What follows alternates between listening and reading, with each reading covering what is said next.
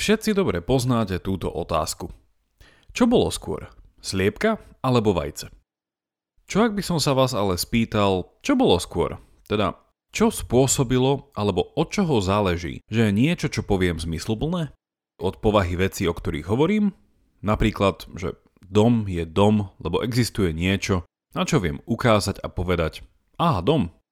Alebo záleží zmysluplnosť slova dom od toho, aké má miesto v celkovej štruktúre jazyka? Inými slovami, čo bolo skôr?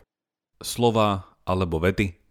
Objekty alebo štruktúra, ktorá ich spája?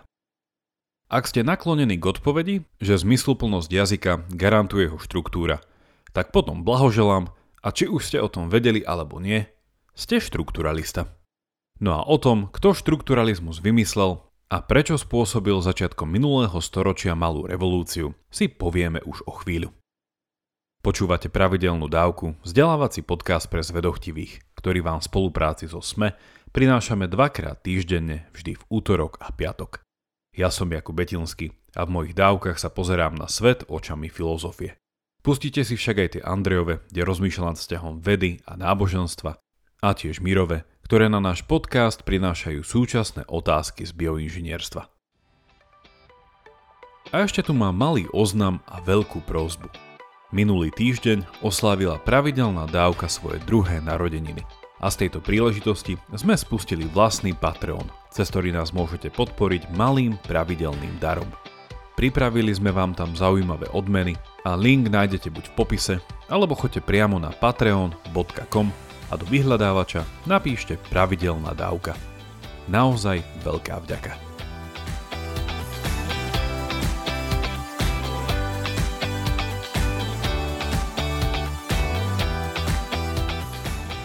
Štrukturalizmus je dielom švajčiarského lingvistu Ferdinanda de Saussure, ktorý žil medzi rokmi 1857 až 1913 a bol základom tzv. semiotiky, či semiológie, ktorá sa venuje štúdiu znakov. Hneď úvodom chcem zdôrazniť, že Saussure bol síce lingvista a nie filozof, ale jeho myšlienky mali veľký vplyv na francúzskych filozofov ako Jacques Derrida, Michel Foucault, Roland Barthes, Louis Arthur či Maurice Merleau-Ponty. Väčšinu z nich radíme k tzv. postmodernizmu, ktorého presnejším a lepším názvom je postštrukturalizmus. A v závere dnešnej dávky uvidíte prečo. Jeho kniha Kurs všeobecnej lingvistiky z 1916. začína rozlíšením medzi lang, teda jazykom, a parol, rečou. A Saussure sa chce venovať práve jazyku, ktorý chápe ako systém znakov. Skôr ako sa pozrieme na to, čo rozumel pod znakmi a predstavím jeho radikálnu tézu o ich arbitrárnom vzťahu k svetu, Začneme s danlivo jednoduchou otázkou. Ako vznikol jazyk a odkiaľ pochádza? Jedna z dovtedy vplyvných teórií hovorila, že jazyk vzniká prirodzene a má reálnu väzbu na svet. Príkladom vzniku jazyka je skupina slov, ktoré nazývame onomatopoické, teda zvukomalebné, ktoré znejú rovnako či veľmi podobne ako vec, ktorú znázorňujú. Napríklad slovo bzz je podobné zvuku, ktorý vydáva niektorý hmyz, z čoho máme tiež odvodené slovo bzučať a podobne fungujú aj slova ako zips, kukuk, žblnk či mnohé ďalšie. Povedané inak, tieto slova vznikajú napodobnením prírodzených zvukov, teda imitáciou prírody. Je ale toto spôsob, akým vzniká jazyk? Sir tento pohľad rázne odmieta a tvrdí, že slova ako znaky, ktoré odkazujú na svet, sú úplne arbitrárne, teda vybrané ľubovoľne a sú našim spoločenským konštruktom. Podľa Saussura neexistuje žiadne nevyhnutné spojenie medzi slovom, ktoré sa napríklad skladá z písmen D, O, M a konceptom, ktorý si v mysli s touto vecou spojíme. Ako túto radikálnu arbitrárnosť znakov Saussure vysvetľuje?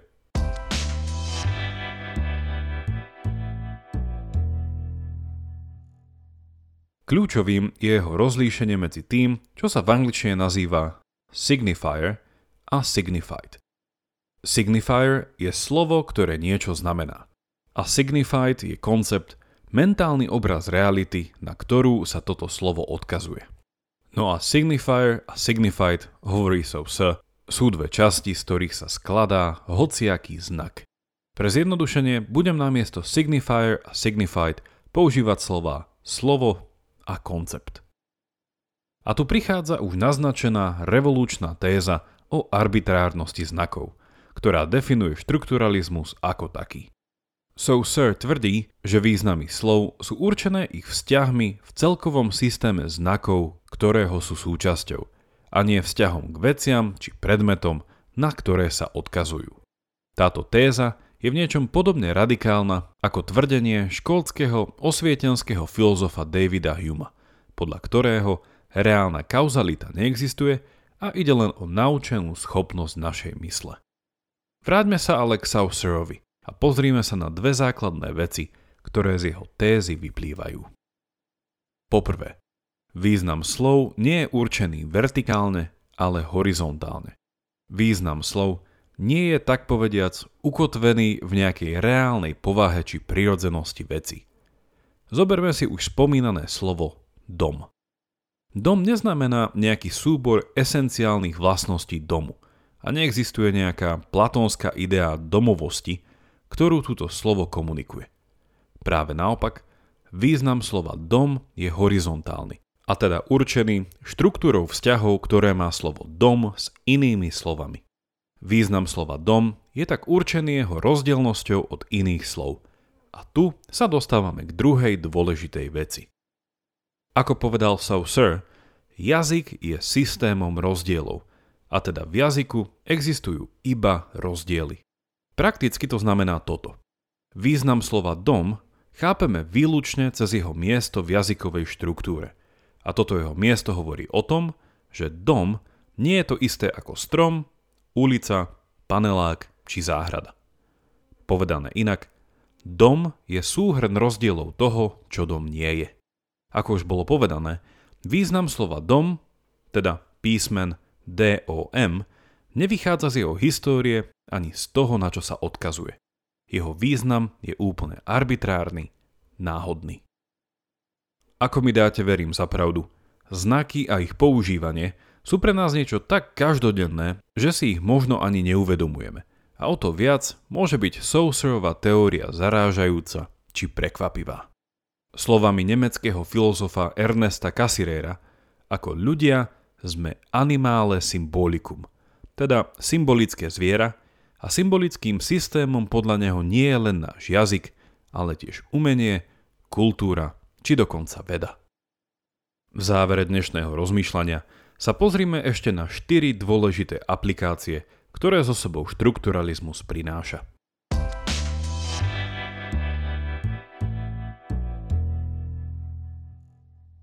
Poprvé, v mnohom ide o oživenie starého stredovekého sporu či problému tzv. univerzálí. A tento problém pokračuje v metafyzických komplikáciách, ktoré sme zdedili ešte od Platóna. Tento stredoveký spor bol medzi tzv. nominalistami a univerzalistami. A zatiaľ čo tí prví tvrdili, že nejaké slovo nereprezentuje žiadnu univerzálnu abstraktnú esenciu danej veci a je to iba pomenovanie, z latinského nomen, teda meno. Tí druhí zastávali opačný názor a tvrdili, že takéto univerzálne esencie existujú. So Sir je z tohto uhla pohľadu nominalista. Po druhé, štrukturalizmus sebe prináša oživenie ducha heglovskej filozofie, ktorá je postavená na historickej emancipácii a seba uvedomovaní niečoho, čo Hegel nazýval mysel, duch či celok. Z tohto pohľadu sú časti vždy definované vzhľadom na ich prepojenie s celkom a ich vzťah je dialektický, teda založený na rozdieloch a negácii. Po tretie, a ako som spomínal v úvode, štrukturalizmus priniesol zdrvujúcu kritiku existencializmu. V kocke existencializmus, hlavne ten z pera francúzského filozofa Jean-Paul Sartre, verí v radikálnu slobodu autonómneho jednotlivca, ktorý má nielenže slobodnú vôľu, ale je to práve táto existenciálna sloboda, ktorá ho definuje. Štrukturalizmus tento pohľad neguje.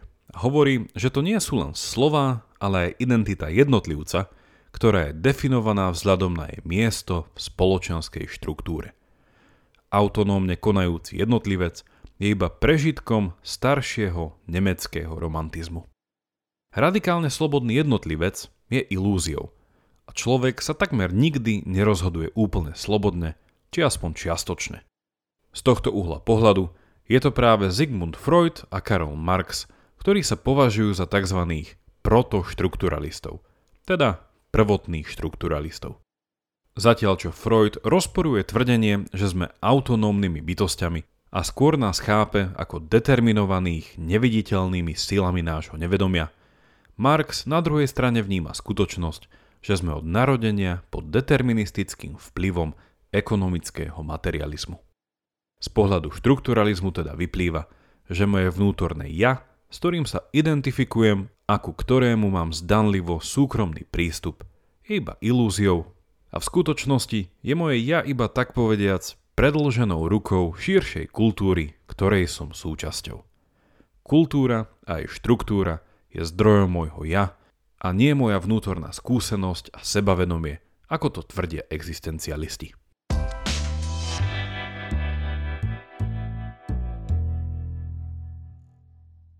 Štvrtá a posledná aplikácia štrukturalizmu je na štrukturalizmu samotný. A táto aplikácia viedla k tzv. postštrukturalizmu, ktorý sa často nazýva postmodernizmus, čo je ale podľa mňa trochu zavádzajúce. Čo je potrebné zdôrazniť je fakt, že postštrukturalizmus nie je nevyhnutne čistokrvným antištrukturalizmom. Ako sa dopočujete v 144. dávke, oba tieto smery zdieľajú premisu, že svet nespoznávame priamo, ale prostredníctvom znakov, teda slov a konceptov signifier a signified.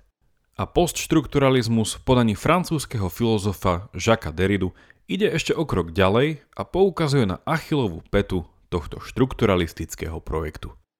Derrida sa nebojí ísť do dôsledkov a tvrdí, že ak svet spoznávame iba cez vlastné koncepty, ktoré sú našim spoločenským konštruktom, svet ako taký je nám neprístupný. Existuje potom vôbec? Svet, ktorý poznávame, je tak nevyhnutne naša vlastná konštrukcia a Derridová metóda dekonštrukcie má tak paradoxne konštruktívny charakter. Čo ak by sme ale aplikovali túto metódu na samotný postmodernizmus? Odpoveď nájdete už v spomínanej 144. dávke. Toľko na dnes a veľká vďaka za počúvanie. Ak máte ohľadne dnešnej dávky nejaký koment alebo otázku, napíšte mi ju buď cez našu facebookovú stránku alebo e-mailom na jakub pravidelnadavka.sk Už len pripomínam, že pravidelnú dávku môžete odoberať v podcastových aplikáciách ako Apple, Google Podcast či Spotify. Ak neviete ako na to, choďte na pravidelnadavka.sk, kde nájdete jednoduchý videonávod. Teším sa na vás na budúce. Buďte zvedochtiví a nech vám to myslí.